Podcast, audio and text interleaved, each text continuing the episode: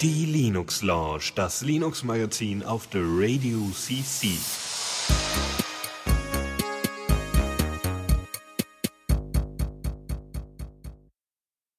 So, ein weiteres Mal hier auf der Radio C C und so, Linux Lounge. Äh, ja, Dennis, hallo. Ja, ich bin auch da. Guten Abend. Und ich, äh, also der Lukas ist auch da.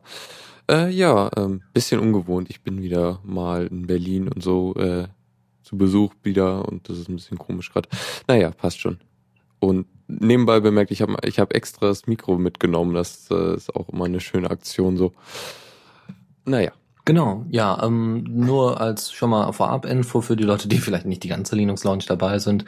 Ähm, nächste Woche ist ja wieder Falldran dran. Ähm, wenn dann die übernächste Woche da ist, dann wird ähm, wahrscheinlich die Sendung ab siebzehn Uhr schon stattfinden am Montag, ähm, weil ich da terminlich leider ein paar Probleme habe und am äh, Abend leider jetzt äh, die zukünftigen Wochen das nicht mehr hinkriege. Aber ich denke mal, diesen kleinen Switch alle zwei Wochen, das kriegt ihr entweder hin. Ansonsten hört euch einfach das pünktlich um neunzehn Uhr, wenn, wenn das dann schon da online ist, einfach bei uns im Podcast-Portal an und dann funktioniert das. Bitte. Zwei Stunden äh, äh, Shownotes raushauen, die Sendung schneiden und hochladen.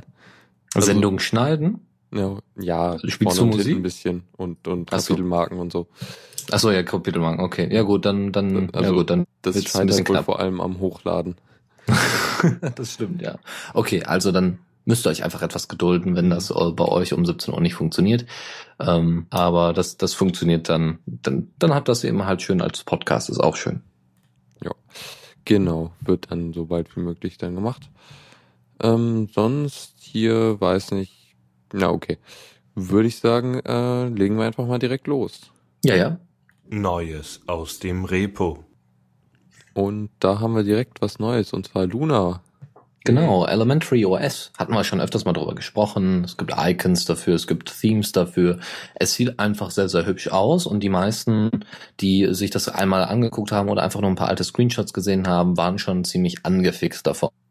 Ähm, auch jemandem, dem, der derzeit nur K D E nutzt und ähm, also ein Kollege von mir, der sich das angeguckt hat, war doch sehr beeindruckt von dem Aussehen und wie einfach es äh, funktioniert. Wir haben in den Shownotes später ein Review verlinkt, wo doch mal ein paar Punkte angesprochen werden, die nicht so toll sind, aber erstmal die Sachen, die toll sind. Und zwar ähm, in erster Linie hat das ganze Ding zwei Jahre an Entwicklung gekostet, dass die jetzige Version draußen ist. Das ist schon heftig für eine Distro. Normalerweise ist man ja so gewohnt, so die typischen Ubuntu-Updates, entweder äh, alle zwei Jahre oder ähnlich. Gut, Debian kann man dann vielleicht noch verstehen, wegen Stability. Aber Elementary O S sieht ja in erster Linie erstmal nur schön aus. Hm, also zwei Jahre. Ich hoffe mal, dass die nächste Version nicht so lange auf sich warten lässt, ähm, damit sie auch mit der Zeit gehen können. Ähm, die Oberfläche ist interessant. Die Oberfläche heißt Pantheon und ähm, man kann es ein wenig sehen, aber soweit es aussieht, scheint es auf der GNOME Shell zu basieren. So ein bisschen wie Th- äh, Cinnamon. Ähm, hat den typischen GNOME Shell Look, also oben die ganz normale Leiste mit allen Einstellungen und so weiter. Benutzt aber die diese Oberfläche, das Dock zum Beispiel, äh, benutzt es so in der Form nicht. Also man hat nicht so eine Übersicht, man geht einfach oben links in die Hot Corner und hat dann eben so eine neue Übersicht, wo alle Applikationen ordentlich angezeigt werden, sondern man kann sich die Hot Corners selber setzen und da Funktionen hinzufügen, was sehr, sehr schön ist und sehr einfach geht. Und man hat unten ähnlich Mac-mäßig, Mac O S X-mäßig eine, ähm, sein, sein Dock. Dazu kommt dann eben das oben links, ähm, eben wo die Schaltfläche normalerweise bei, no- bei der GNOME Shell für Aktivitäten ist, kriegt ihr nochmal eine Liste an Applikationen und könnt dann auch direkt in diesen Applikationen drin suchen.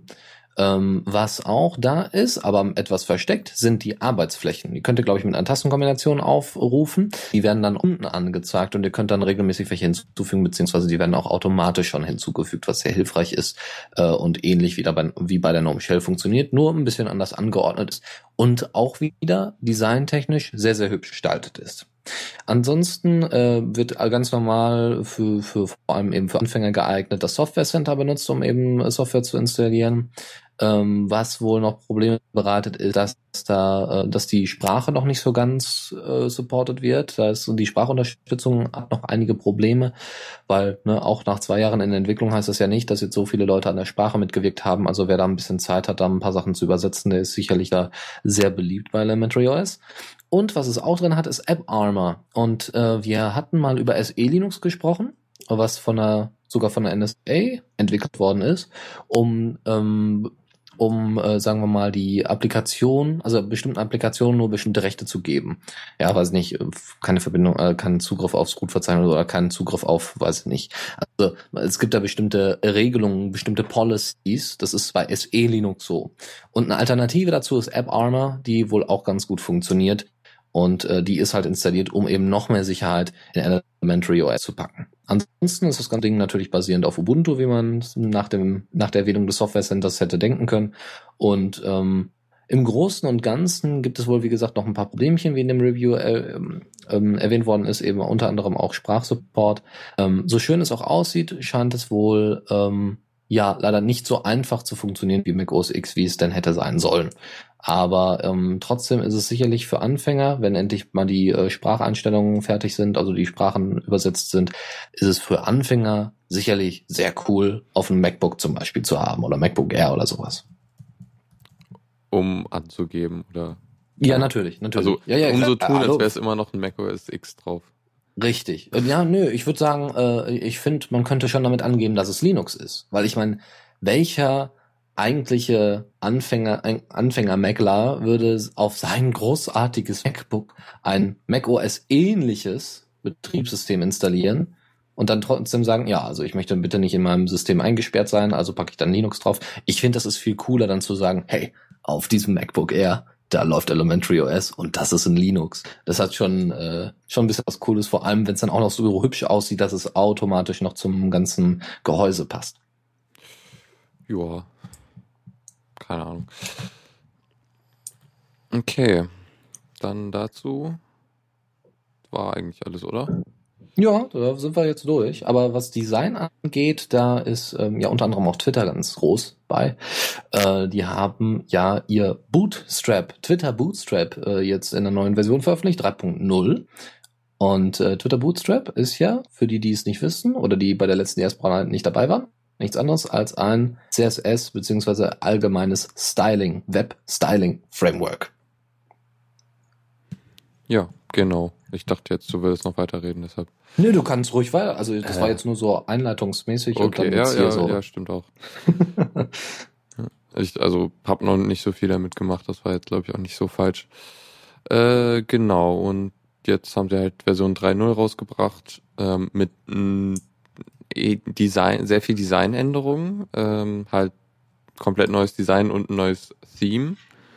Und das haben sie gemacht, weil nämlich jetzt Analysen zufolge sehr viel stärker auf äh, den Mobile-First-Ansatz gesetzt wird und dadurch halt äh, sehr viel mehr responsive Design äh, gemacht wird, was jetzt so zwei äh, Buzzwörter sind, die doch etwas, äh, naja, es ist halt Corporate Speech im Grunde, finde ich. Ähm, Sollte man mal erklären. Um ein Fremdwort zu erklären, äh, beschreibst du es am besten mit einem oh, Fremdwort. Sehr ja, gut, genau. Lukas. Also. Das ist Corporate Speech. Ach so, ja, danke, Lukas. Ach, Mensch. Ja. Naja, also Mobile First ist so, ja, Leute, es wird sehr viel stärker für, für mobile Plattformen entwickelt und halt dann erst erstmal die Webseite irgendwie auf mobile Sachen optimiert und so. Und ja. das... Responsive Design ist dann, oder Responsive Web Design ist dann so, dass sich die Webseite dann anpasst, je nachdem, auf welchem Gerät es ist und wie viel Platz es hat und so. Mhm. Kurz ähm, noch eine andere Kleinigkeit. Ähm, und zwar bei Bootstrap ist es so, dass ihr jetzt keine or- normalen C S S-Dateien mehr habt. Äh, das habe ich auch rausgefunden erst gestern, weil ich äh, eigentlich gestern unser Lambda-Cast zum Beispiel schon auf die neue Bootstrap-Version updaten wollte. Hat nicht so ganz funktioniert, aus dem Grund, dass Bootstrap äh, auf Less setzt. Und Less ist ähm, im Endeffekt C S S, nur, in, nur dass man weniger schreiben muss, wenn man so möchte. Less ist... Ähm, also es funktioniert ta- größtenteils wie C S S, lässt aber zum Beispiel Sachen zu wie Variablen. oder ach, was weiß ich nicht noch. Also ganz viele andere kleine Features, und deswegen wird Less auch gerne von Webdevelopern eingesetzt, weil es Zeit spart und weil es eben ähm, dann erst noch zu C S S kompiliert werden muss. Das ist eben so die Hürde. Ähm, das heißt, um Bootstrap drei Punkt null wirklich nutzen zu können, müsst ihr erst das Ding kompilieren.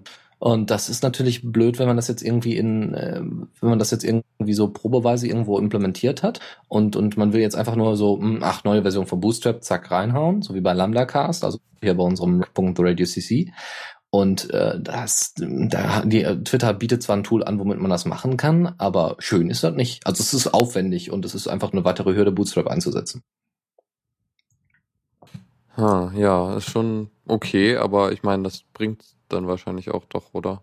So. Äh, ja, ja, doch. Also es ist äh, dadurch ja einfacher, übersichtlicher und äh, besser steuerbar. Also das ist schon, das ist schon richtig. Also man muss deutlich weniger Arbeit ausführen, außer man kompiliert das eben am Ende. Und dann hast du es dann natürlich, klar. Okay. Naja, aber Bootstrap ist schon echt schick, finde ich. Ja, die haben jetzt dieses äh, Flat-Design. Das, ähm, ich bin ja zwischendurch ah. mal auf den Design-Blogs unterwegs. Und äh, seit sa- tatsächlich seit Windows acht, keiner wird es zugeben, auch nicht die Meckler, äh, auch nicht die Windows-Fanboys sollte es die irgendwo geben. Keiner wird es zugeben, aber tatsächlich hat äh, Microsoft mit seinem mit seiner Kacheloberfläche und den typischen Farben, also einfach nur so, ne, flach und Farbe, haben sie tatsächlich einen Trend gesetzt. Und dieser Trend setzt sich derzeit stark durch. Man kann das zum Beispiel ja. auf äh, Bitbucket sehen, ja, da sieht es derzeit auch sehr flach aus von Design-Elementen her. Und auch das neue Apple iOS-Design sieht sehr ja, flach ja. aus. Aber also, ich, also zumindest, ich habe mir jetzt nicht so Gedanken gemacht, wie ich das neue iOS finde, aber zumindest das Windows acht Ding finde ich halt echt nicht schön. So dieses ja. eckige Design. Genau, das eckige nicht. Ähm, aber das, das versuchen sie ja eben mit Abrundung und so weiter ja. durchaus hinzukriegen. Also, dass es Kacheln ist, das ist nicht so das Ding. Aber dass eben die Sachen flach bleiben und und klare Strukturen da sind und nicht mehr dieses Clicky-Bunti, was man eben von der äh, von vom Dock her kennt von Mac O S X. Das gibt's halt so in der Form nicht mehr. Und wenn du dir mal, guck dir mal ein drei G S an oder ein drei G äh, iPhone. Ja, wenn du da auf die Icons guckst, dann denkst du auch so, uh, zweitausenddrei. Ja, genau. Naja, also ist schon schick und so. Gut, was haben wir dann noch? Pirate Browser. Hm? Was auch immer das ist. Ähm, ist witzig. Also Pirate Browser wurde irgendwie auch auf Heise irgendwie großartig angekündigt und so, hey, hier, da und äh, damit man Zensur umgehen kann. Aber im Endeffekt ist Pirate Browser, das ist irgendwie in der null Punkt sechser Version, das ist jetzt die erste Version, die sie veröffentlicht haben, und da wird wahrscheinlich noch dran gearbeitet und werden wahrscheinlich noch ein paar Features dabei kommen. Aber im Moment ist es nichts anderes als eine ähm, Fork vom Firefox Portable mit Tor-Client und Foxypoxy drin. Hm, okay. Und es soll dafür da sein, dass man eben äh, schön um Zensur rausrouten kann. Was interessant ist, ist, wenn man auf, äh, auf die Pirate Browser äh, Website geht, dann werden dort mehrere Länder vorgestellt, die doch da Zensur ausüben, und einige Länder sind doch irgendwie etwas unbekannt für Zensur. Zum Beispiel die Niederlande oder Italien. Ja, da, also die werden gleich aufgeführt mit äh, Iran und Nordkorea. Äh, ich meine, ja, gut. Hatte, hatte, hatten die Niederlande nicht irgendwas eingeführt? Ich glaube, einen Pornfilter haben die, genauso wie äh, genauso wie Britannien, wo Sachen auch drüber gefiltert werden, die ja, nicht nur genau. Aber ich meine, das ist dann schon, schon, schon äh, das ist Zensur, an Zensur, ja. Ja, ja, es ist Zensur. Ja, aber mehr ist es eigentlich nicht. Aber das ist halt, dass es eben äh, ein, ein äh, Portable Browser ist. Das heißt, es ist so ein bisschen wie Tails, nur dass du nicht ein komplettes, da kommen wir nämlich gleich zu noch, äh, nur dass du eben nicht ein ganzes System startest, sondern äh, eben nur im Browser. Wie sicher das dann ist, wenn trotzdem ein Virus auf deinem Rechner ist, weiß man nicht. Hm. Ja, gut. Also es ist irgendwie ähnlich zu diesem Tor Browser-Bundle, aber da gab es ja irgendwie auch mal eine Sicherheitslücke, weil der genau, aber die wurde auch schon gefixt. Firefox drin war. Ja. Die haben jetzt nicht zufällig irgendwie auch eine Update-Funktion direkt drin. Das äh, also der, der Tor-Browser, das weiß ich, basiert auf Firefox siebzehn, und ich glaube aber, dass Firefox da eine ein Update drin hatte, also ein, ein, eine Update-Funktion ja. drin hatte. Nee, nee ähm, ich meine, das ganze Ding sollte, also der, der, das Add-on, klar, das updatet sich selber, aber halt Tor und Firefox. Äh, Tor und Firefox. Achso, ja. Sich Achso, ja, ja. Das ist dann doch. Nee, du meinst jetzt den Pirate Browser oder meinst du jetzt nur den Tor, Tor, Firefox oder? Den Pirate Browser. Nee, da, da gibt es, glaube ich, noch keine Update-Funktion, weil es ist ja eine Portable-Version. Also das werden sie nicht machen. Wäre, glaube ich, echt nicht schlecht. Ja, aber da finde ich das dann besser, wenn es dann nicht da einfach fremd irgendwie eingegriffen wird und geupdatet wird, sondern dass man dann sagt, hier eine neue Version. Ja, oder bitte runterladen. Dass er zumindest Bescheid sagt oder so. Ja, ja, das meine ich ja, ne? Einfach irgendwie so, so ein kleines Symbol. Hier, Update, bitte. Ja, genau.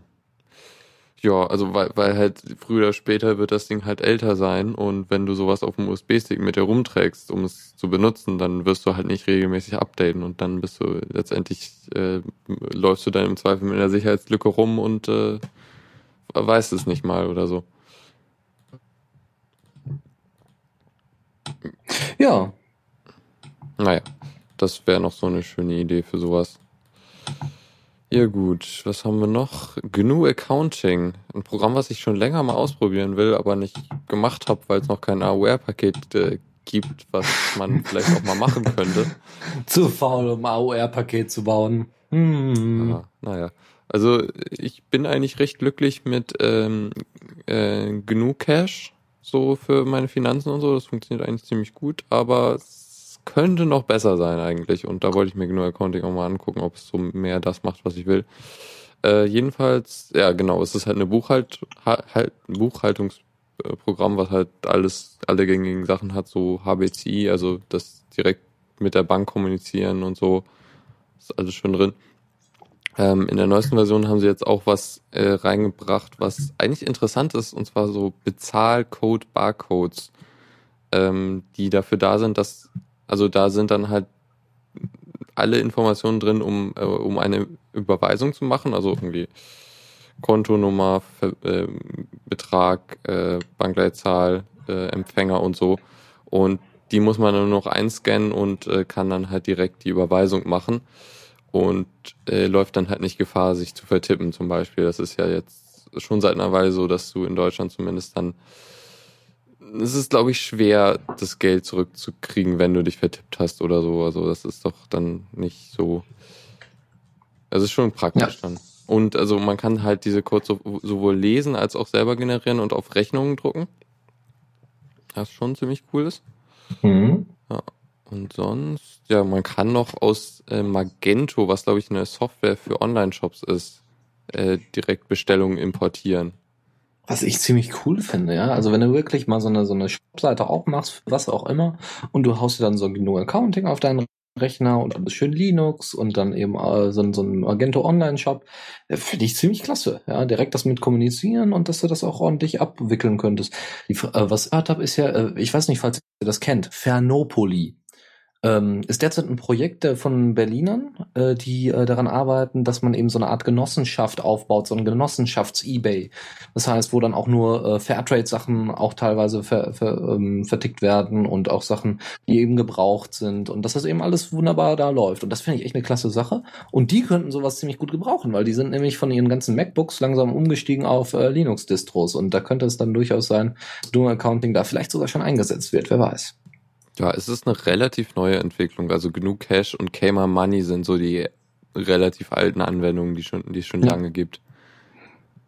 Ja.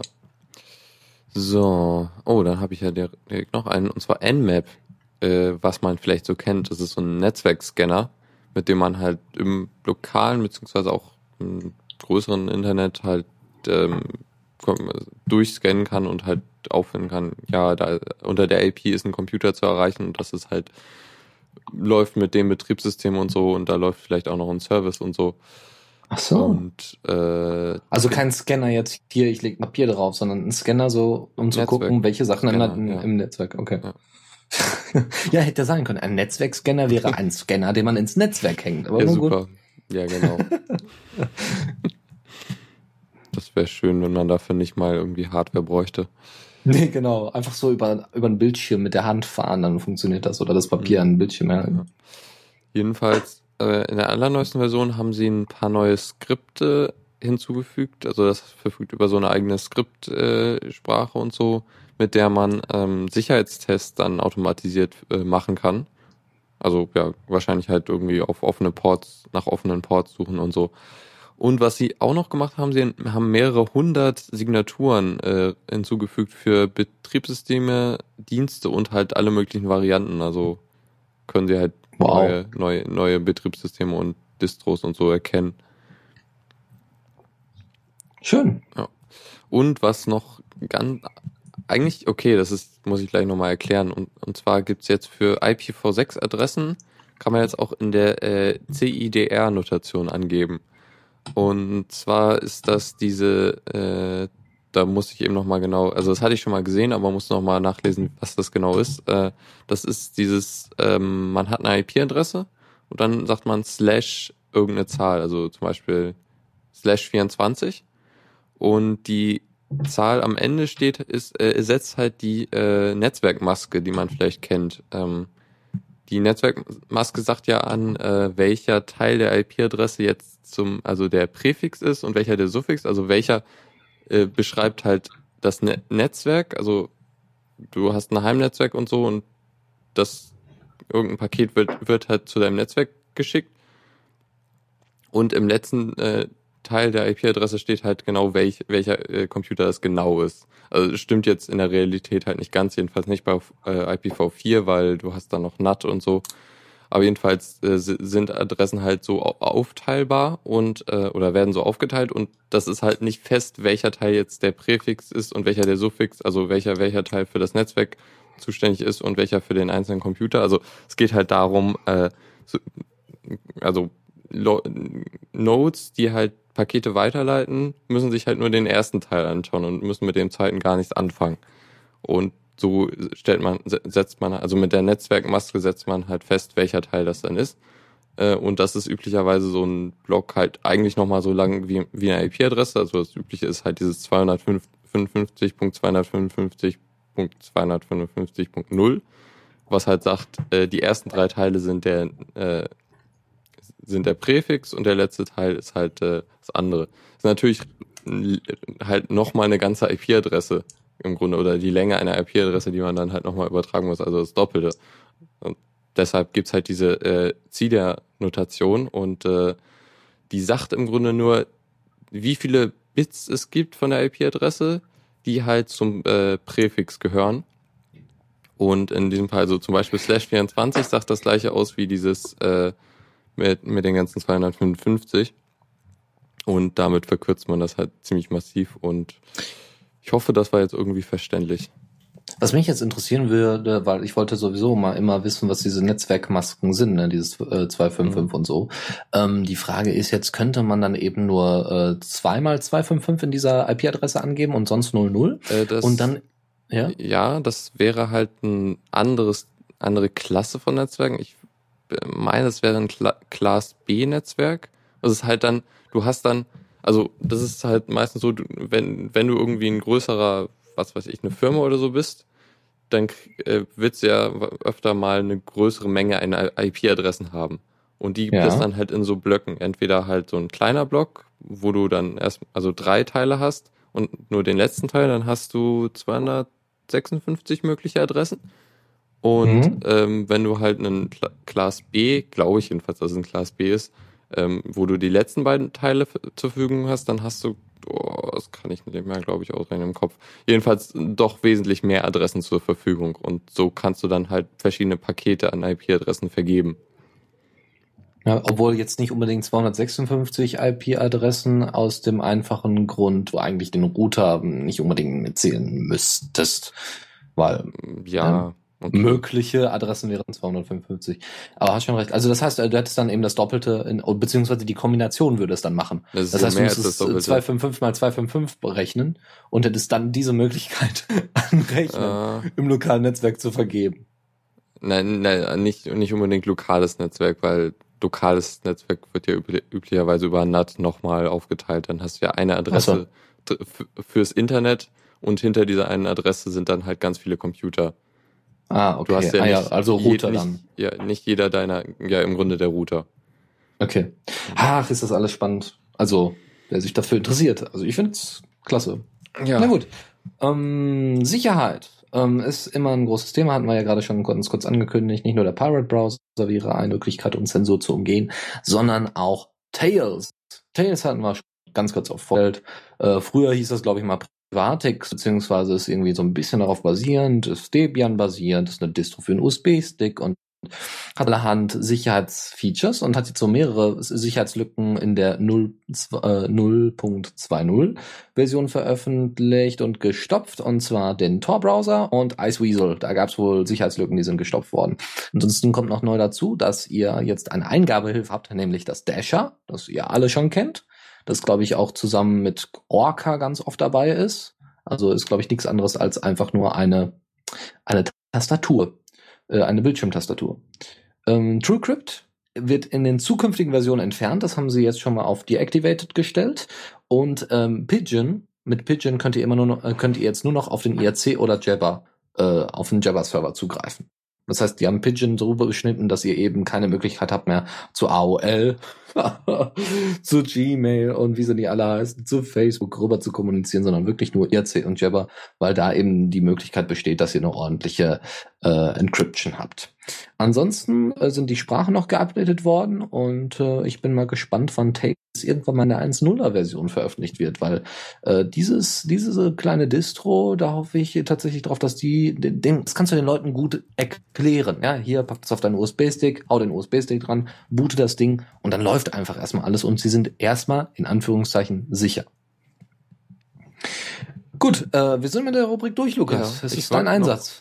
Achso, du hattest was zu nmap noch, also falls noch man noch mehr wissen wollen würde über so Netzwerkgeschichten und so, da gibt es ein sehr schönes C R E oder mehrere C R Es, sogar mindestens zwei, die einmal I P v vier erklären und damit könnte man, glaube ich, ganz gut einsteigen und so, da daher weiß ich das auch mit dem mit den Netzwerkmasken. Äh, ja, und das habe ich nochmal in die Shownotes getan. Very fine. Ja, dann nächste Rubrik. Da. Newsflash. Ja, äh, ein großes Bohai um Ubuntu Edge. Äh, wir haben, der Countdown läuft, es sind, glaube ich, noch vierzehn Stunden und dann ist Schluss mit der, mit der, äh, mit der Crowdfunding-Kampagne. Wird auch Zeit, ja, damit wir das endlich mal so News rausbekommen und so und wir endlich das wissen können, dass es das nicht erreicht hat, was es erreichen wollte. Aber andere Sache, Ubuntu Edge hat tatsächlich den Crowdfunding-Rekord gebrochen. Ouya und? War als allererstes, äh, beziehungsweise nee, Ouya war Platz drei, Pebble war Platz zwei bisher, immer mit zehn Millionen noch was. Und jetzt hat Ubuntu Edge eben, mit, jetzt sind zu der Zeit bei zwölf Komma fünf Millionen, haben sie es geschafft, zumindest den Crowdfunding-Rekord zu brechen und somit eine wahnsinnige Aufmerksamkeit auf sich zu lenken, was man ja echt mal sagen muss. Das haben sie ja nicht schlecht ja. marketingtechnisch hingekriegt. Aber die Ironie dafür ist, dass, dass sie das Geld trotzdem nicht kriegen werden. Nö. Weil sie ihr Ziel einfach mal äh, dreimal so hochgestellt haben. Sie haben es einfach ein bisschen übertrieben, ja. Ja, auf jeden Fall. Obwohl, also sie haben ja zumindest mehr als ein Drittel schon mal drin. Also das ja. muss man ja immer noch sagen, finde ich trotzdem, also muss erstmal so zwölf Millionen zusammenkriegen, ne? Und auch vor allem auf Indiegogo. Ich meine, auf Kickstarter mhm. war ja die Pebble-Uhr und äh, Kickstarter ist irgendwie, da wird irgendwie mehr, kann man das so sagen? Auf Kickstarter wäre eigentlich mehr, wird eigentlich mehr Geld hin und her äh, gebracht. Ja, klar. Ja. Und ähm, auf Indiegogo den den äh, Rekord zu brechen, ist schon heftig, finde ich. Mhm. Ja, aber das ist eigentlich alles. Das war die komplette News. Wie gesagt, ja, in vierzehn also Stunden ist das ist zu Ende. Halt und auch nochmal die Überlegung, warum eigentlich die Sache, warum ist es, kriegen die ihr Geld erst, wenn, ähm, äh, wenn, wenn sie halt das kriegen, also wenn sie halt das ihr Ziel erreichen, was ja eigentlich doch im Grunde, äh, ich meine, haben sie ja so viel Geld, damit könnten sie ja schon was machen. Ja. Ähm, bin ich mir auch nicht sicher, es könnte halt daran liegen, äh, dass, äh, naja, hier, also es halt so ein zu, zusätzlicher Ansporn ist, dass die Leute dann halt, ähm, ja, hier, äh, äh, jetzt habe ich den Faden verloren. Ähm, also, zusätzlicher Ansporn. Ja, genau, das mehr Ansporn, äh, Geld zu geben, weil muss ja. Ja, genau. Aber wie gesagt, ich, ich bin so, einfach, also okay, es, ich frage mich, was sie damit machen. Hm? Also äh, Superdux und Python fand man halt im, im, im Chat, äh, es ist halt so, dass, dass sie sagen, so viel brauchen wir mindestens, sonst können wir das Projekt gar nicht machen. also laut Ihnen brauchen Sie wirklich dieses Geld, um, um, um irgendwas reißen zu können. Naja, also wir werden mal sehen. Ich frage mich einfach nur, was sie da jetzt, was sie, wie das jetzt läuft. Also ich bin einfach nur gespannt, diesen vierzehn Stunden. Ich werde auf jeden Fall mal morgen gucken, was auf äh, OpenG Ubuntu los ist. Ja, da werden sie wahrscheinlich, äh, weiß ich nicht, werden sie wahrscheinlich noch ein Mega-Interview mit Shuttleworth oder sowas halt mal gucken. Mal gucken, was da passiert. Ja, ich kann mir das nicht einfach so vorstellen, dass sie wirklich äh, so naiv gewesen sind und gesagt haben, ja, also drei, äh, zweiunddreißig Millionen brauchen wir auf jeden Fall. Holy shit, also das kann ich mir einfach nicht vorstellen. Irgendeine Überraschung oder irgendein Quatsch, irgendwas werden sie sich ausdenken. Wir schauen mal. Wir sind ja keine Meckler und deswegen brauchen wir hier gar nicht, gar nicht viel drum rumreden. Wir warten einfach auf morgen. Gut, ähm, was anderes, Schönes, Kleines. Und zwar äh, Valve, ja, also unserer Lieblings... Ja, ja? Äh? Also es was ist, denn? Es ist, ich wollte nur sagen, es ist kein, nichts, was umgesetzt, auf jeden Fall umgesetzt wird, werden wird. Es ist jeden, erstmal nur eine Idee. Deshalb, was jetzt? Ja. Achso, das jetzt. Ja, ja, ja, gut, okay. Also, genau. Äh, und zwar ist die Frage, Valve hat ja, ne, ist ja im Moment so ein bisschen auf einem, ja, also in der Linux-Community sind die ziemlich beliebt, würde ich jetzt einfach mal behaupten. Äh, und Blender ist ziemlich beliebt. Kann man nicht anders sagen in der Open-Source-Community, weil ne, sie machen einfach, also die die Foundation dahinter, die machen einfach sehr, sehr schöne Kurzfilme und jedes Mal eine neue Version und ach, was für Features die da reinbringen. Also es ist wirklich ein mordsmäßiges Tool. Jetzt hat sich Valve überlegt, könnte man nicht irgendwie sowas zusammenbringen? Hm. So, Lukas, dein Einsatz. Super, super. Äh, nee, also die Idee ist halt, Blender zu benutzen, um Sachen für Steam-Spiele zu bauen, also irgendwelche drei D-Modelle für Gegenstände oder Level oder so, äh, weil es ja, ist ja eigentlich ein ganz schickes Tool, um sowas zu machen. Um, ja. Das, das stelle ich mir ziemlich cool vor. Vor allem, ich muss mir, also ihr kennt ja hoffentlich alle Cube Men. Wer es nicht kennt, sehr, sehr cooles Spiel. Einfach mal runterladen, ausprobieren. Das macht wirklich Spaß. Ist so ein bisschen Strategiespiel, so Tower Defense. Also jeder, ihr habt zwei Teams, einen Roboter zum Beispiel, ein, Robo- äh, ein, ein, ein Bot-Team und euer Team. Und es äh, regelmäßig werden dort äh, ähm, kleine, über über so eine, ja, über so eine bestimmte Strecke werden dort kleine Männchen hin und her geschoben. Und ihr, ihr habt dann eben, diese Männchen haben selber Waffen und eben unterschiedliche Waffen, sind also unterschiedlich klassifiziert und können dann eben die anderen Männchen kaputt machen und ihr müsst es dann irgendwann hinkriegen, eben den Gegner komplett platt zu kriegen, indem ihr diese Männchen eben an richtige Orte stellt und ordentlich überlegt, wie ihr das macht, mhm. äh, und wie ihr die Waffen einsetzt. So, und bei Cubeman stelle ich mir diese Fusion, also als Mod, zum Beispiel sehr cool mit äh, Serious Sam vor. Ja, also Serious Sam drei und dann so ein riesen Cubeman, weil das Ding sieht ja nicht anders, sieht ja nur aus wie so einfach nur so ein, wirklich so ein Kastenmännchen. Also und so ein riesen Cubeman, den man angreifen muss. Als Mod. Ja. Also es ist ja so, dass schon einige Spiele diesen Steam-Workshop äh, unterstützen, was ja im Grunde genau das ist, dass du halt eine, eine Möglichkeit hast, äh, eigene Inhalte in Spiele reinzubringen, relativ leicht. Und ich glaube, das ist halt, also da kann man halt die Sachen gut erstellen, aber es ist halt doch nicht so ganz trivial, die Sachen zu bauen. Und wenn wenn du halt eine direkte Möglichkeit hast, Sachen leicht aus Blender raus zu exportieren und dann da in die Spiele wieder reinzugeben, also dass es da irgendeine standardisierte Geschichte gibt, dann wäre das schon ziemlich, äh, würde das, das Dinge nochmal vereinfachen. Wenn ich, genau, wenn, wenn Leute schon Blender kennen und können, dann sollten sie das natürlich darüber machen. Aber ich muss gerade überlegen, also das ist ja wirklich einfach, also das ist mir nie aufgefallen. Ich habe mich ja mit Steam und Valve nie so großartig beschäftigt, aber äh, das heißt, die haben eigentlich das Killer-Feature, was man auf P C-Spielen, also aber bei P C-Spielen einfach dabei hat, nicht Mods im Gegensatz zu Konsolen, wo eben keine Mods dabei sind, sondern alles in D L Cs gepackt wird oder sowas. Ähm, haben sie direkt dabei mit diesem Workshop. Und wenn Blender noch dazu kommt, dann würde das ja bedeuten, dass äh, man noch viel schneller Mods kreieren kann und dass ein Killer-Feature auch für die Steambox später wäre, weil wenn wenn du unter Linux auch noch, beziehungsweise unter der Steambox dann einfach dir die Mods runterladen kannst unter Steam Workshop äh, und und die vorher selber gemacht hast mit Blender, ja holla, ja dann wird das ja nur spannender und das wird, das ist ja Wahnsinn. Ja, cool. Obwohl, klasse. Ich weiß gar nicht, ich meine, wie einsteigerfreundlich ist Blender, wenn man noch nie was mit drei D-Modellen gemacht hat? Oh, ja gut, das ist vielleicht ein anderes Problem. Nee, aber ich denke einfach da mal, dass mehr Leute Blender kennen und können, also Sie, sie decken einfach damit noch mehr ab. Ja, ja, okay. Stimmt auch wieder. Ähm, ja, genau. Äh, Cube Man zwei ist übrigens gerade im Angebot bei Steam. Ah, das es auch für Linux gibt. Was? Ah, ich weiß gar nicht, habe ich überhaupt genug Kohle dafür? zwei Komma sieben. Ich muss gleich mal gucken. zwei Euro siebzig kostet das, ja. Für noch... Bin gleich, äh, bin gleich wieder da. Fünf Tage. Äh, für noch für fünf Tage. Ja, dann. Und es gibt auch ein äh, Zweier-Pack, was noch billiger ist. Das gibt es dann für drei Euro vierzig. Aber egal, wir... wir, wir, wir genau, wir anderes Team, äh, anderes Thema. Ja. Genau. Aber ich weiß schon, was ich dann mir gleich ziehe. Okay, äh, was Und haben wir dann zwar noch? Äh, Adobe ja. Brackets. Und äh, Adobe Brackets ist nichts anderes als ein kleines äh, Web-Tool, also ein kleines Tool, um ähm, ein kleines Tool, ein klei- quasi ein Editor von Adobe. Das ist ein Code-Editor, wenn ich so richtig genau. verstanden habe. Genau. Und äh, eben vor allem für Web-Developer ähm, zugeschnitten. Weil, also in erster Linie, der ist jetzt unter Linux veröffentlicht worden, ist ja auch schön, ähm, aber es ist halt nicht nativ. Da kann man jetzt dann also warten, bis irgendwann mal die Integrationen damit fertig äh, sind und auch das Design angepasst ist. Mit nicht nativ?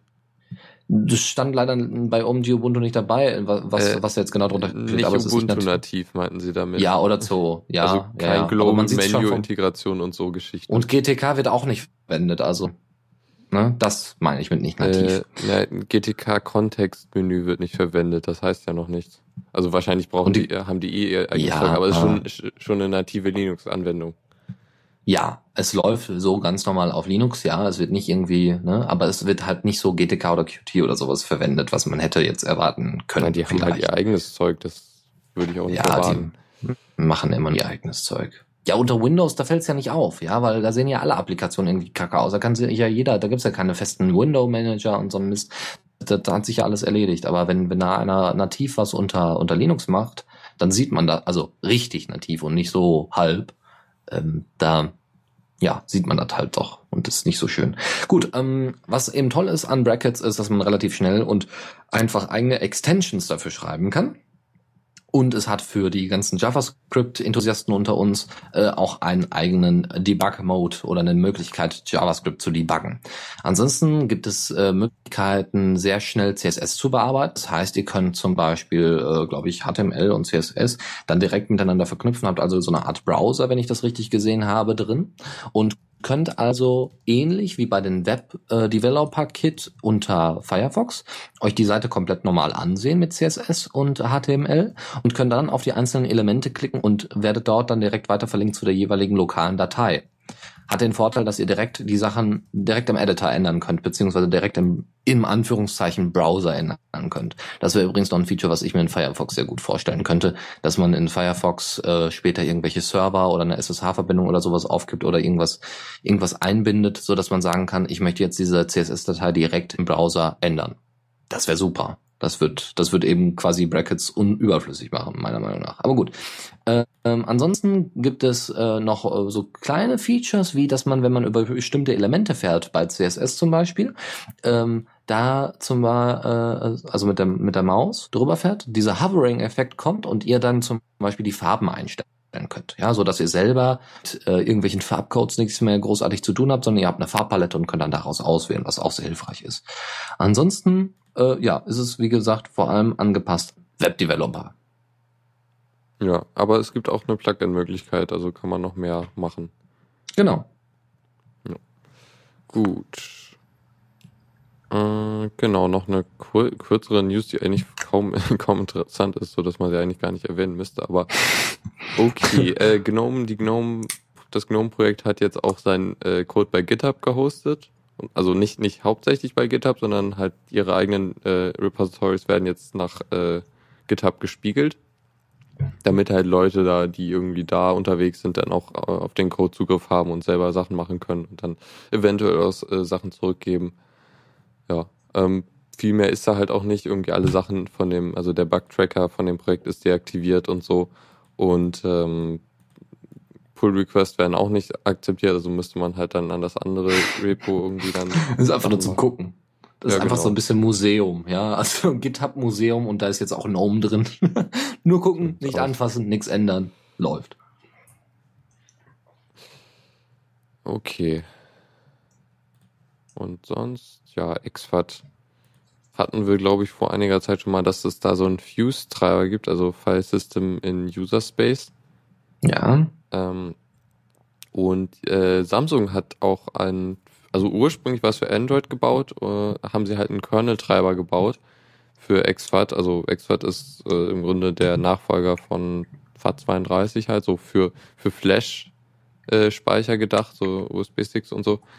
Und ähm, der Treiber ist halt, naja, ist schon, ist halt performanter, weil er halt direkt im Kernel läuft und so. Und ähm, die Geschichte ist eigentlich auch ganz witzig, warum der jetzt quelloffen ist unter, unter der G P L zwei. Und zwar äh, wurde der versehentlich auf GitHub veröffentlicht. Aus, mhm. irg- irgendwie haben sie es geschafft, den versehentlich zu veröffentlichen und haben ihn jetzt halt nochmal richtig äh, mithilfe der Software Freedom Conservancy nochmal richtig irgendwie veröffentlicht. Das ist ja auch nicht schlecht. So, ja, ganz ehrlich, so sollte man das in Zukunft machen. Man sollte die Leute einfach auf GitHub losschicken und sagen, hier, veröffentlicht einfach euren Code.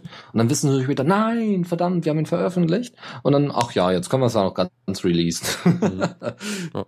Aber das ist schon mal, schon mal cool, weil Treiber fehlt noch. Was immer noch fehlt für exFAT ist äh, selber Partitionen erstellen, weil da gibt es unter Linux noch keine Möglichkeiten, soweit ich weiß.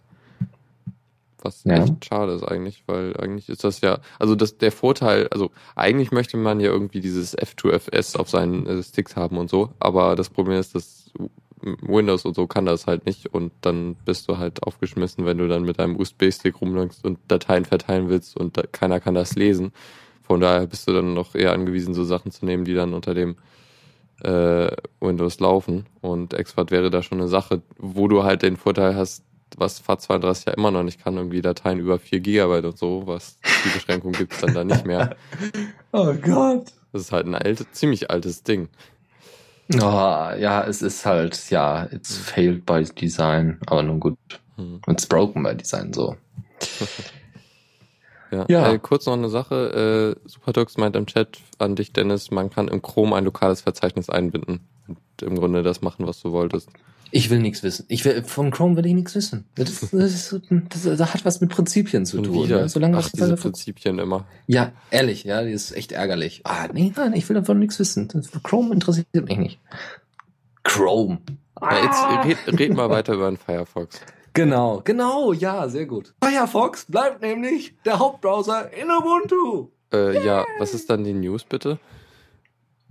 Ja, das, nein, es gab, es gab viel Gerede so von wegen, dass Chrome bzw. Chromium irgendwann äh, standardmäßig integriert wird, und ja, dann kam dann über die Mailingliste, ach kommt Leute, ich hab da keinen Bock drauf, wir lassen das einfach so, wie es ist und gut ist. Ja, äh, wie war das? Ähm, genau. Und zwar soll Chromium auch nicht in vierzehn null, also bis, also ab bis vierzehn null vier soll weiterhin auch Firefox genutzt werden. I sincerely believe Chromium is better experience for general users and should be strongly considered for our next L T S. Wir werden sehen, ja. Wir werden schauen, wie das, wie das funktioniert. Also das ist eben so, dass man die Rubrik, also für C, für zwölf, äh, für dreizehn zehn, äh, die Ubuntu-Version wird es auf jeden Fall weiterhin noch Firefox bleiben. Ob es danach noch Chrome bleibt, weiß man eben nicht. Aber wie gesagt, es ging über die äh, Ubuntu Developer List und ähm, wir werden sehen.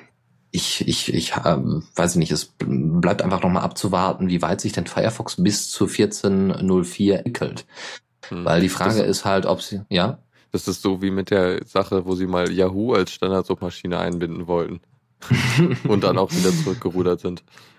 Komisch, warum denn? Obwohl, ich meine, sie könnten ja mal DuckDuckGo integrieren, aber Na, das, das macht Problem ja noch nicht halt, mal Epiphany. Ähm, Firefox hat ja den großen Vertrag mit äh, Google. Ja, ich weiß. Dass sie die Standardsache, das ist halt doch recht wichtig für, für fürs Mozilla-Projekt. Das ist wohl richtig. Ist ja auch in Ordnung, solange man es immer noch ändern kann. Ne? Mhm.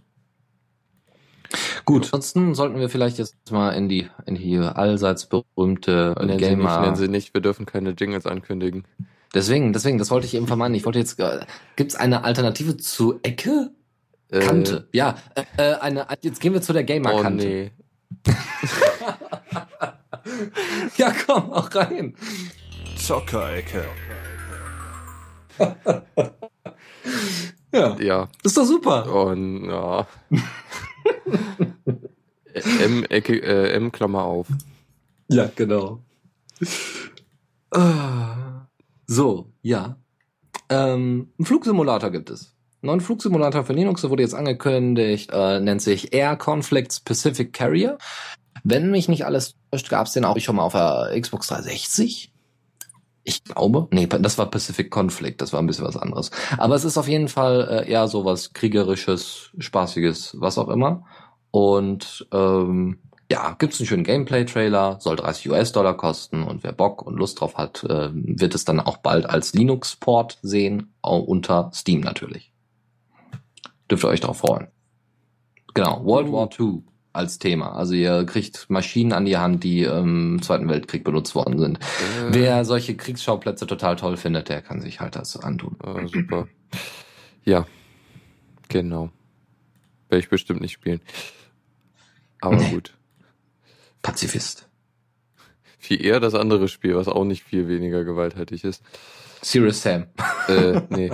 Nein, Metro.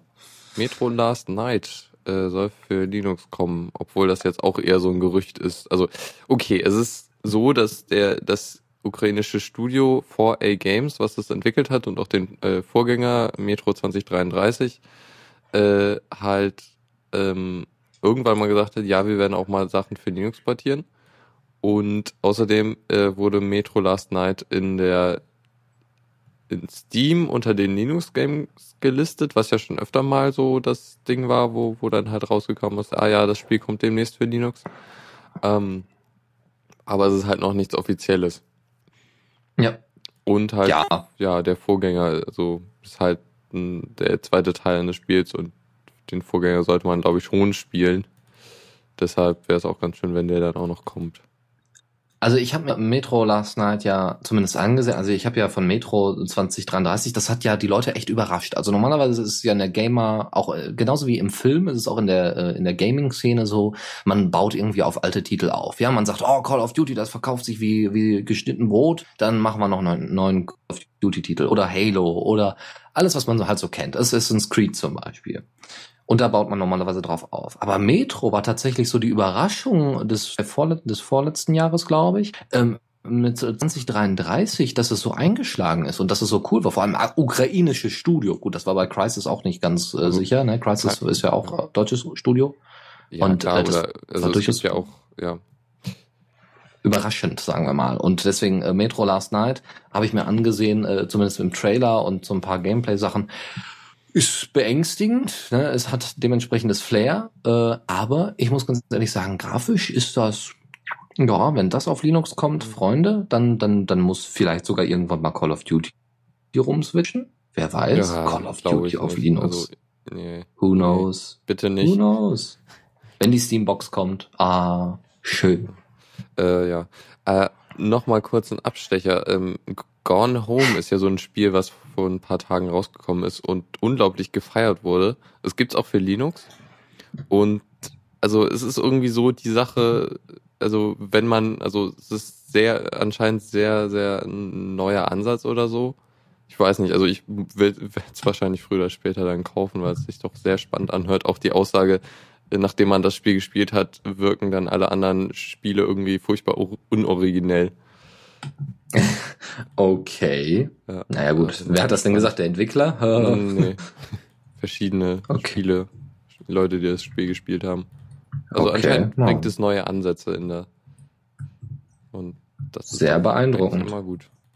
Ja, also ich meine, okay. Gerade in der Indie-Spiele-Szene, die wir ja irgendwie mehr oder weniger, na, nicht beherrschen, aber zumindest wo wir, also wir Linuxer in dem Sinne, wir sind mehr da. Als Gemeinschaft. Ja, also die die Leute sind da deutlich offener. Gut, anderes Thema noch. Und zwar, wer jetzt ein bisschen auf noch was Härteres als Metro steht, und Metro ist ja schon grenzwertig, der kann sich demnächst Natural Selection zwei, ist jetzt nicht so ein bekanntes Spiel, obwohl es schon ein zweiter Titel ist, äh, für Linux runterladen. Wo es in erster Linie darum geht, im Ego-Shooter-Modus, wenn mich das nicht alles, wenn, wenn, wenn ja doch, im Ego-Shooter-Modus wildes Rumgeballer, wie es hier auf Heise heißt, äh, durchzuführen und zwar anhand von fiesen Aliens. Na, Natural Selection ist doch durchaus interessant. Also du hast wirklich so ein bisschen äh, Halo-Feeling da drin, weil du hast wirklich auf der einen Seite die Menschen als Team und auf der anderen Seite eben die Aliens als Team. Nur die Aliens sehen nicht so süß aus wie in Halo. Also muss man ganz ehrlich sagen, die Aliens in, äh, in Halo sind echt niedlich, ge- im Gegensatz zu dem, was dir da, was, was dich da erreicht. Und du kannst auch eben die Aliens spielen und da sind auch eben einige Sachen dabei, wo du auch nur so denkst, gut, dass ich nicht gefrühstückt habe, aber ähm, guckt euch das mal an und es ist, wie gesagt, ich freue mich ja immer auf jeden Ego-Shooter, der kommt, weil wir haben da einfach zu wenig von. Also Ego-Shooter in dem Sinne nicht hier Quake, davon haben wir genug. Also so Quake ähnlich. Ob es jetzt mhm. Alien Arena ist oder Nexus oder so, sonst was. Oder äh, wie heißt es da? Sonordic. Ich kann es nicht mehr sehen. Und ich kann es auch nicht mehr spielen. Urban Terror ist auch noch so ein Ding. Ja. Ja. Äh, was haben wir da noch? Da haben wir noch einen. Okay, da bin Football ich mal Manager! Du bist doch ein absoluter Fußballfan, oder das? Äh, nein. Siehst du, ich auch nicht. Aber für alle, die die sind, die können sich das jetzt bei Linux runterladen. Äh, und zwar braucht ihr dafür, hier steht sogar die Mindestvoraussetzung, also Football Manager zwanzig vierzehn wird auf der, wird äh, mindestens die Ubuntu L T S Version zwölf null vier benötigen. Also steht jetzt hier, mal gucken. Das Ding wird zwischen äh, fünfzig Dollar und vierunddreißig Pfund kosten. Okay, also fünfunddreißig Pfund. Ähm, ihr braucht einen eins Komma acht Gigahertz Prozessor, ein Gigabyte RAM, eine Nvidia GeForce siebenhundertfünfzig G T und drei Gigabyte auf H D D Space. Ja, okay. Mal gucken, ne?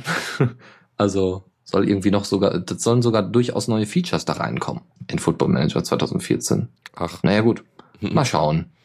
Immer wie, wie immer mit den äh, Dollarjahreszahl spielen. Dollarjahreszahl? Nee, wieso? Variable. Achso, achso, ja. Ja, ja äh, wir können gerne weiter. Dann damit wir hier auch durchkommen. Kommando der Woche. Da haben wir einen schönen Einzeiler. Und zwar ein Programm, was direkt eine, eine Datei als äh, Webserver ausliefert. Ähm, mhm. Ist jetzt an sich jetzt nicht so, so also da, da gibt es schon coolere Sachen, die irgendwie dann gleich, also Python-Skripte, die das äh, ganz, ganze Verzeichnis ausliefern und so. Aber das hier ist schon eher sowas halt konzeptionell interessant, weil es ein sehr kurzes, kurzer Befehl ist. Und äh, man kann halt auch sehr gut nachvollziehen, wie der Transfer der Datei äh, funktioniert. So, weil die Ausgabe de, des äh, Terminals doch eher ausführlich ist da in dem Fall. Ja, also mal eben einfach nur so einen so einen Webserver aufsetzen innerhalb von einem Shell-Einzeiler. Mhm, ja. Finde ich schön. Kann aber auch wirklich wenig. Also man, also Dateiname, es werden gar keine Informationen über die Datei übertragen, halt nur wirklich nur die Datei. Also muss man so Dateiname nochmal neu setzen, wenn man die runterlädt und so Geschichten. Oh Mann. Yep. Kann man sich auch ganz gut mal angucken. Und damit sind wir dann auch schon fertig in dieser Kategorie. Tipps und Tricks. Ja, ja. Da wird's ein bisschen politisch. Oh Gott. ähm, ja, also haben wir sonst nicht, aber ich fand das einfach so genial, dass es so, dass es sowas in den Debian-Packages gibt. Und zwar, es gibt im Debian-Repo das ein, ein Paket, das nennt sich Anar- äh, Anarchism. Also Anarchismus. Und da in diesem Paket sind grundlegende Schriften zum Thema Anarchismus drin.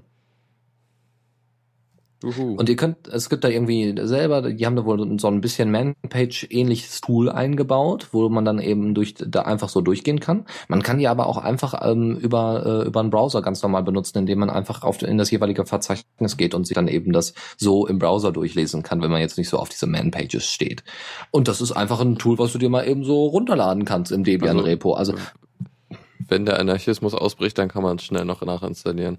Genau, das ist so ein bisschen wie jeder Kommunist hat noch das kommunistische Manifest unter äh, unterm Kopfkissen, so ungefähr. Ja, nur da wir ja alle in einer neuen Welt leben, in der Technik doch äh, vor Kopfkissen kommt, äh, kann man das jetzt auch runterladen. Also Anarchismus, wie geil ist das denn? Also äh, ja, ich lade mal kurz den Anarchismus runter. Das ist, das ist ein Paket in Debian, das muss ich mal kurz installiert haben. Downloading Anarchism. Ja, warum nicht? Äh, ja, Chat lenkt ab, sorry. So, was haben wir noch? Genau, was ziemlich schick war, was ich jetzt letztens bei äh, Linux und ich gelesen habe. Äh, Google hat jetzt etwas nachgerüstet, was Apple schon sehr, sehr lange hat, eigentlich irgendwie seit Beginn der iPhones. Äh, und zwar die Möglichkeit, das Gerät äh, zu finden, beziehungsweise im Zweifel halt auch äh, remote halt zurückzusetzen. Ähm, was halt ziemlich cool ist. Also jedenfalls finde ich es recht praktisch, wär, würde mein Handy gestohlen werden. Ähm, dann kann man halt über das äh, den Android-Gerätemanager ähm, halt sein Telefon erstmal auf einer Karte finden. Im Zweifel halt, ähm, man kann es auch klingeln lassen und halt im letzten Schritt dann halt, halt komplett zurücksetzen. Was man dafür braucht ist, also Android-Version bin ich mir nicht sicher. Ich habe es auf einem Android-Gerät äh, mit zwei Punkt drei ausprobiert. Das Coole ist halt, äh, man muss halt die Google Play Services installiert haben, die halt inzwischen eh nötig sind, um den Google Play Services... Hast du gesagt, das Coole ist? Hast du gesagt, das Coole ist, ja, man muss die Google Play Services... Weil, weil man sie nur machen... Man, man braucht keine neue Android-Version. Das ist der Vorteil. Ach so, okay, ja gut, okay, wollte ich schon sagen. Aber der Google Play Service an sich zu installieren, ist ja jetzt nicht unbedingt der Vorteil schlechthin. Vor allem, wenn man es dreihundert Mode ohne Play Store hat. Äh, hab ich. Und hab ihn dann... Naja, ich habe ihn nachinstalliert. Ähm... Das ist der Punkt. Ich meine, wenn du ein Google-freies Handy haben möchtest, ja, ja, aber dann oder sowas, dann kannst du das Feature nicht nutzen, mit dem du das machen könntest. Das ist wohl richtig, verdammt, ja. Also theoretisch auch bräuchte an, man sowas lokal. Es gibt auch andere ja. Anwendungen, die das machen können.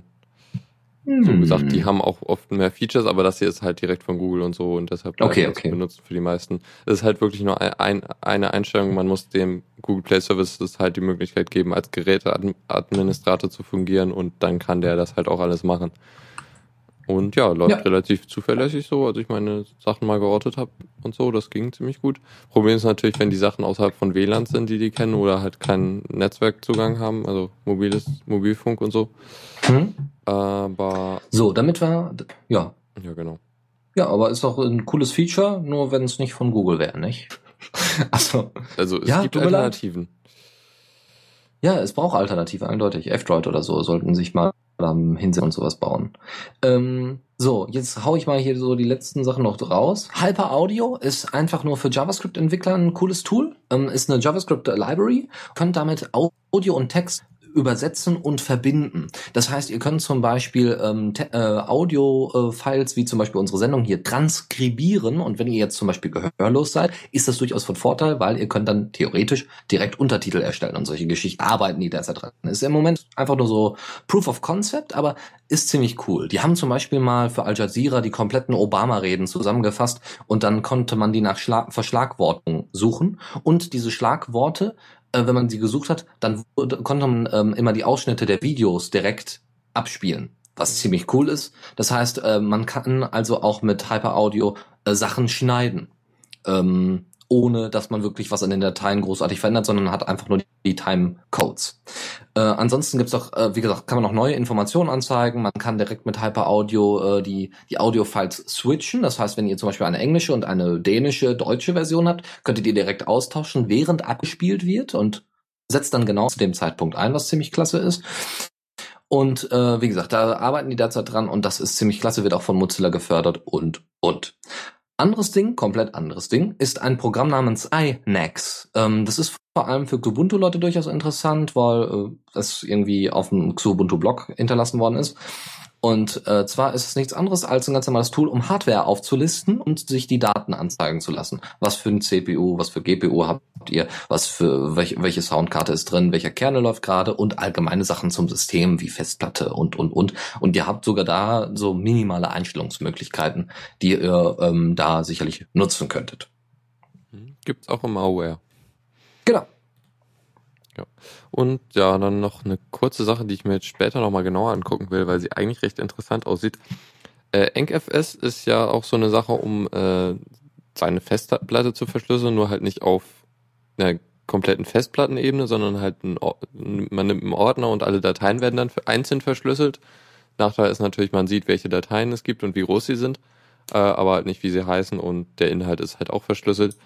Und da gibt es dann den EncFS Manager, Ähm, was ein G U I-Tool ist, äh, was man im Grunde eigentlich mit TrueCrypt äh, vergleichen kann, ähm, wo man dann halt solche Sachen dann besser managen kann ma- als über die Konsole. Macht's halt noch ein bisschen einfacher und so. Und ja, genau, der, der, das Blog, wo wir das herhaben, das beschreibt das auch, also lobt das auch, weil es eine gute Ubuntu-Integration hat und so, aber ist jetzt auch nicht so wichtig. Genau, aber verschlüsseln ist immer gut, vor allem in Zeiten von N S A, V I und B N D. Ja, obwohl da auch die Frage ist, äh, ob man da nicht auffällt, was ja doch eher der Fall ist, weil äh, man dann noch... Nicht verschlüsseln, ihr fallt auf! Ja, das ist eine komplett andere Diskussion, das ist halt das Problem, weil... Ja, dann, da machen wir mal von mir aus gerne eine separate Sendung zu, da müssen wir uns mal jemanden zu, dazu nehmen, der, äh, der vielleicht nochmal das Ganze von einer kulturellen Art und Weise irgendwie erklären kann oder von einer politischen Art und Weise, weil äh, Krypto ja. sollte ja schon mal ver, verboten ja, werden. Das und Thema da ist dann noch leider eher deprimierend. Naja. Ah, we'll see. Okay, ja, dann wär's das. Dann äh, danke, Lukas, für ja. dich fürs Streamen und hier fürs Vorbereiten und so danke und dann dir. Auch später noch fürs Nachbereiten.